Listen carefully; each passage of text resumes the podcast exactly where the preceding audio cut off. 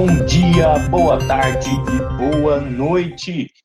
Está começando mais uma edição do Aparecida Sem Censura, podcast da Folha Z, que fala sobre Aparecida, sobre política, sobre a Grande Goiânia e sobre as movimentações de pré-campanhas, pré-candidaturas para as eleições municipais de 2020. E esse é precisamente o assunto da edição de hoje. Eu e o meu colega que sabe tudo do assunto, Guilherme Coelho, vamos falar aqui sobre o que movimentou a semana política em Goiás, que foi o anúncio finalmente oficial da pré-candidatura do Maguito Vilela a prefeito da capital. Depois de algum tempo aí de indecisão, há um bom tempo, na verdade, o Maguito vem flertando com essa ideia, mas tinha um obstáculo não sabia se o Iris Rezende ia ou não disputar a reeleição ao cargo. Depois que o Iris anunciou a aposentadoria, prometeu que não vai disputar mais nada, que não vai querer a reeleição. Aí o Maguito se reuniu, criou condições em torno do seu nome e lançou oficialmente a sua pré-candidatura na quinta-feira, dia 10, em uma entrevista coletiva. Guilherme, o que, que você analisa desse cenário? O que, que muda com essa oficialização da candidatura do Maguito? Será que ele vai conseguir aglutinar o grupo irista em, nome, em, em torno do nome dele, outros grupos que orbitam aí é, a gestão do Uris Rezende, até mesmo o governador Ronaldo Caiado? Fala aí, Guilherme, dá a letra para nós sobre esse assunto. Marco, então, hoje foi o, o lançamento aí é, oficial da pré-candidatura de Maguito Vilela é, pelo MDB aqui na capital. É, eu estive presente nesse evento. Né, Maguito, durante seu discurso, enalteceu demais o trabalho de Iris Rezende, a pessoa dele, como um dos maiores líderes que o partido tem no Brasil. Né, é, é caracterizou o Iris como mito, o grande mito. Né? Só que o mito não participou do evento e isso me chamou a atenção, não só minha atenção, mas de muitas pessoas que estavam presentes é, no local é, como o Maguito né, enfatizava muito isso, né, a, a, importância de Íris, o mito não compareceu. Além do mito, auxiliares próximos também não, não compareceram. Aí chamou mais atenção. Outro fato que chamou atenção foi a participação de poucos vereadores. Né, tinha alguns, tinha muito pouco. Tava lá, eu vi o Andrei, eu vi, tava o Tiãozinho Porto, o Denício Trindade, o Anselmo Pereira, o Gustavo Cruvinel passou por lá também.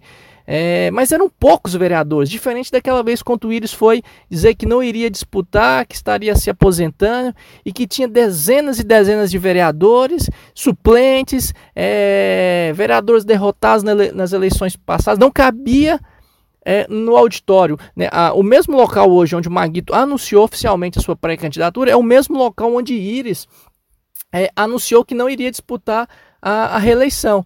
E assim, o ambiente do Maguito hoje bem tranquilo, bem menos gente, né, do, e do Íris, né, quando ele anunciou, né, não parecia até um clima de velório quando ele disse que não ia disputar. Muita gente, tanto que várias pessoas foram proibidas de adentrar dentro do salão porque estava muito cheio o local. E isso chamou, é, chamou atenção minha, a, a, presença, a presença não, a ausência do mito de auxiliares, exceto do secretário interino de planejamento Ariel Viveiros. Ele chegou, chegou de mansinho, tipo, é, né, ficou quieto no canto dele, mas foi embora logo antes do Maguito terminar, foi embora antes do, é, do Maguito concluir é, é, as suas falas. Deu, Ariel saiu de mansinho. Eu não vi um auxiliar de Íris, o primeiro escalão, exceto o, o Ariel, que foi embora mais cedo, como eu acabei de dizer. Certo? Então, assim, eu. E aí de lá, Marco, eu fui pro passo. Eu queria entender mais, saber o que, que estava acontecendo. Eu fui do. Eu passei do primeiro ao quinto andar, fui passando pasta por pasta. E o sentimento, a, o que, que eu percebi é que os iristas, o grupo, né, de Iris Rezende não vai apoiar Maguito Vilela. Eles querem que Iris dispute e se Iris não disputar, eles não vão apoiar Maguito Vilela. Isso é o sentimento, foi o que eu ouvi. Entendeu? Então, eu, é, o que se percebe é, o, é, tem ali uma barreira entre o grupo dos Vilelas e o grupo Irista. Entendeu? Essa barreira. Eles não, não falam a mesma língua. Entendeu? Então, assim, e, é, parece até que eles é, boicotaram o evento do Maguito, não participaram. Apesar que eles falam que não, falam que questão da pandemia, que preferiram isso, mas eu acho que isso não convenceu a plateia, não convenceu as pessoas que estavam presentes. Certo? E todo mundo sabe que tem ali, né, um, um que tem um, uma barreira entre o grupo do Íris e o grupo dos Vilelas. Isso é fato, é notório. Mais que eles, Maguito hoje negou, que nunca existiu isso, que nunca existiu esses dois grupos, entendeu? Maguito sabe que existe.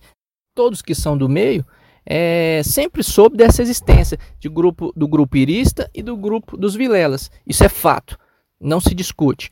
Certo? Agora, é, o que mais complicou ainda é a, a, possibilidade de não ter aliança com o DEM. Isso não agrada Iris Rezende, não agrada o grupo de Iris. E aí a situação vai ficando mais difícil para o Maguito, para ele reverter a situação. Né? O, é, no evento de hoje, ele diz que a vice está aberta, que ele está aberto ao diálogo.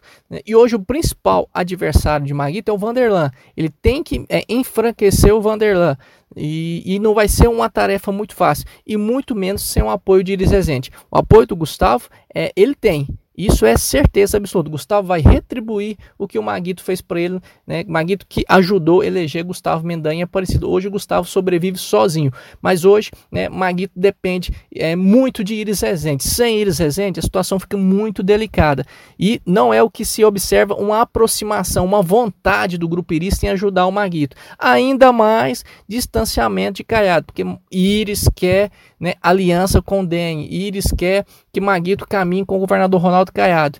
E essa situação não está acontecendo. Então foi essas nuances que, que eu observei, não só eu, mas várias outras pessoas que estiveram no, no, no evento perceberam a ausência do mito, né, a ausência de auxiliares, a ausência da base do prefeito. Né, o presidente da Câmara não estava presente, várias lideranças importantes do município, né, que são iristas, não estavam presentes. Qual a leitura que se faz do jogo? É que algo não está normal. Nós estamos falando da prefeitura de Goiânia, estamos falando da capital, né? estamos falando dos maiores partidos do Brasil e um dos, é, e um dos maiores partidos do estado de Goiás, né? estruturado. Maguito vai estar tá se preparando para suceder Iris e Iris não aparece no seu evento. É estranho e não é normal tá certo? Um abraço a todos e nos acompanhem que nós temos diariamente notícias e análise. Marco, forte abraço.